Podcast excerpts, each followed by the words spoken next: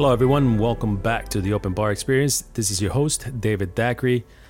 This is the 7 Minute Saturday where I get to review some of my favorite ways to consume alcohol and other beverages. We'll be doing spirits, beer, wine, and uh, hell, I might even do some coffee and tea at some point. That's it. Let's get to it. Hello, everyone. Uh, welcome back. Uh, let's go ahead and get straight into today's pairing. The uh, pairing that I did today, well, the cigar that I had with the spirits that I that I tasted it with, it's pretty much in line with everything else that I have reviewed so far. Uh, light bodied, um, really well balanced, um, good draw, good smoke, like well built uh, cigars. Sometimes you'll you'll get some inexpensive cigars that you end up either they're um, rolled too tight, so you have to you know put a lot of effort into the drag, or it they're they're too loose. So you know what should be a 45 minute cigar ends up being you know 20 minute cigar. So it burns really fast. It, so it also, whenever you draw, it's a lot of smoke, uh, it, which creates a lot more heat, and they're not very uh, fun to to to smoke. And then the pairing that I thought was going to work with this one um, went a little bit to the wayside in the sense that I ended up liking it with something that I cannot have anymore. It was a one-time deal, and I ex- again explain that in a second. But let me tell you about the cigar. The cigar is going to be a Nica Rustica by Drew Estate, and it's called El Brujito. Uh, I got a five pack of that. Again, all of these uh, cigars I've gotten from FamousSmoke.com, uh, um, and uh, they got good deals so far. Everything has been really cool to to try the uh, assorted um, cigars that they have in the bundle, as well as the um, the, the five packs.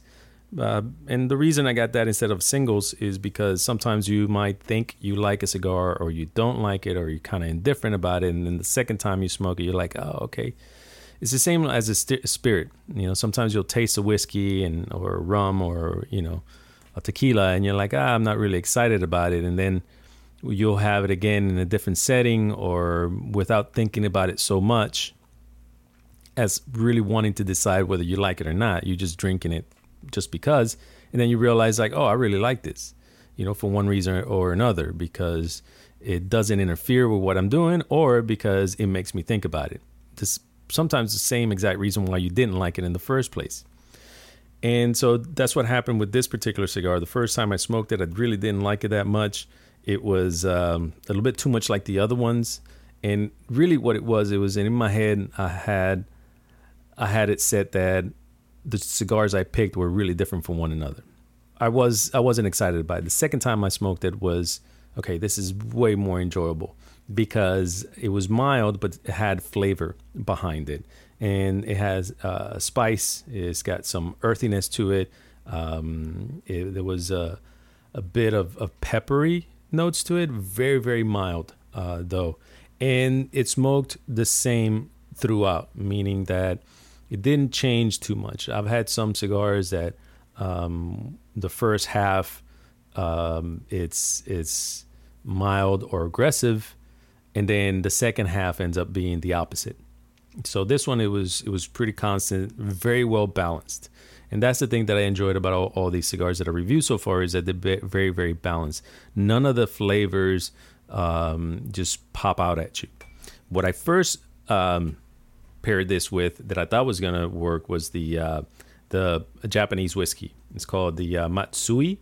Um, this particular one is their uh, like a signature uh, one, age in Sakura cask, and this is a cherry blossom tree from Japan.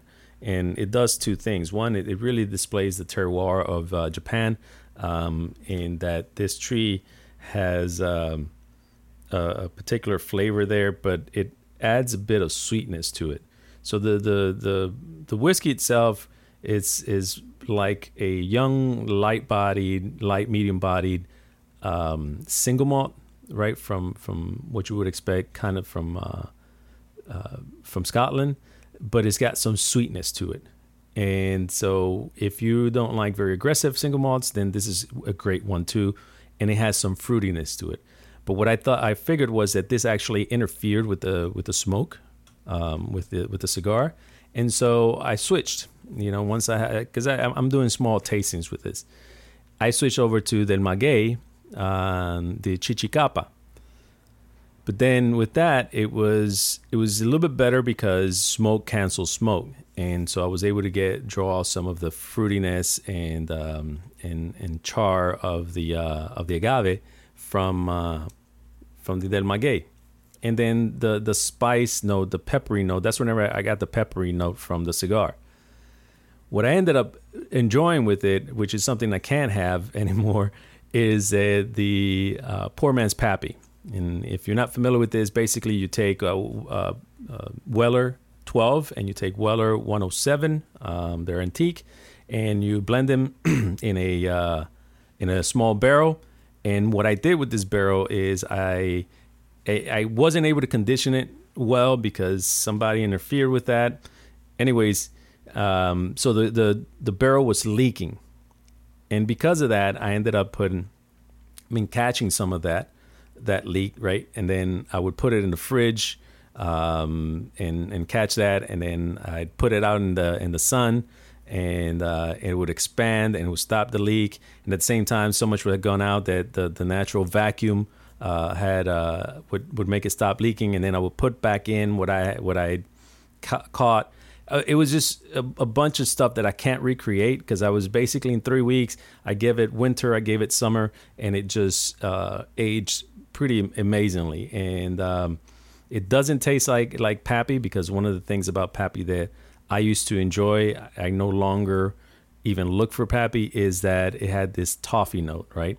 And it doesn't have that. This one's got more of a spice note.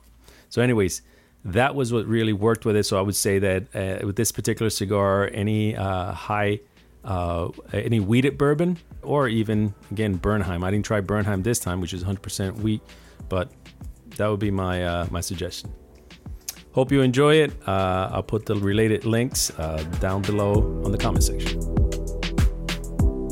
Check out the website openbar.space. You can also find me on Apple Podcasts, Stitcher, TuneIn, Alexa, and Overcast.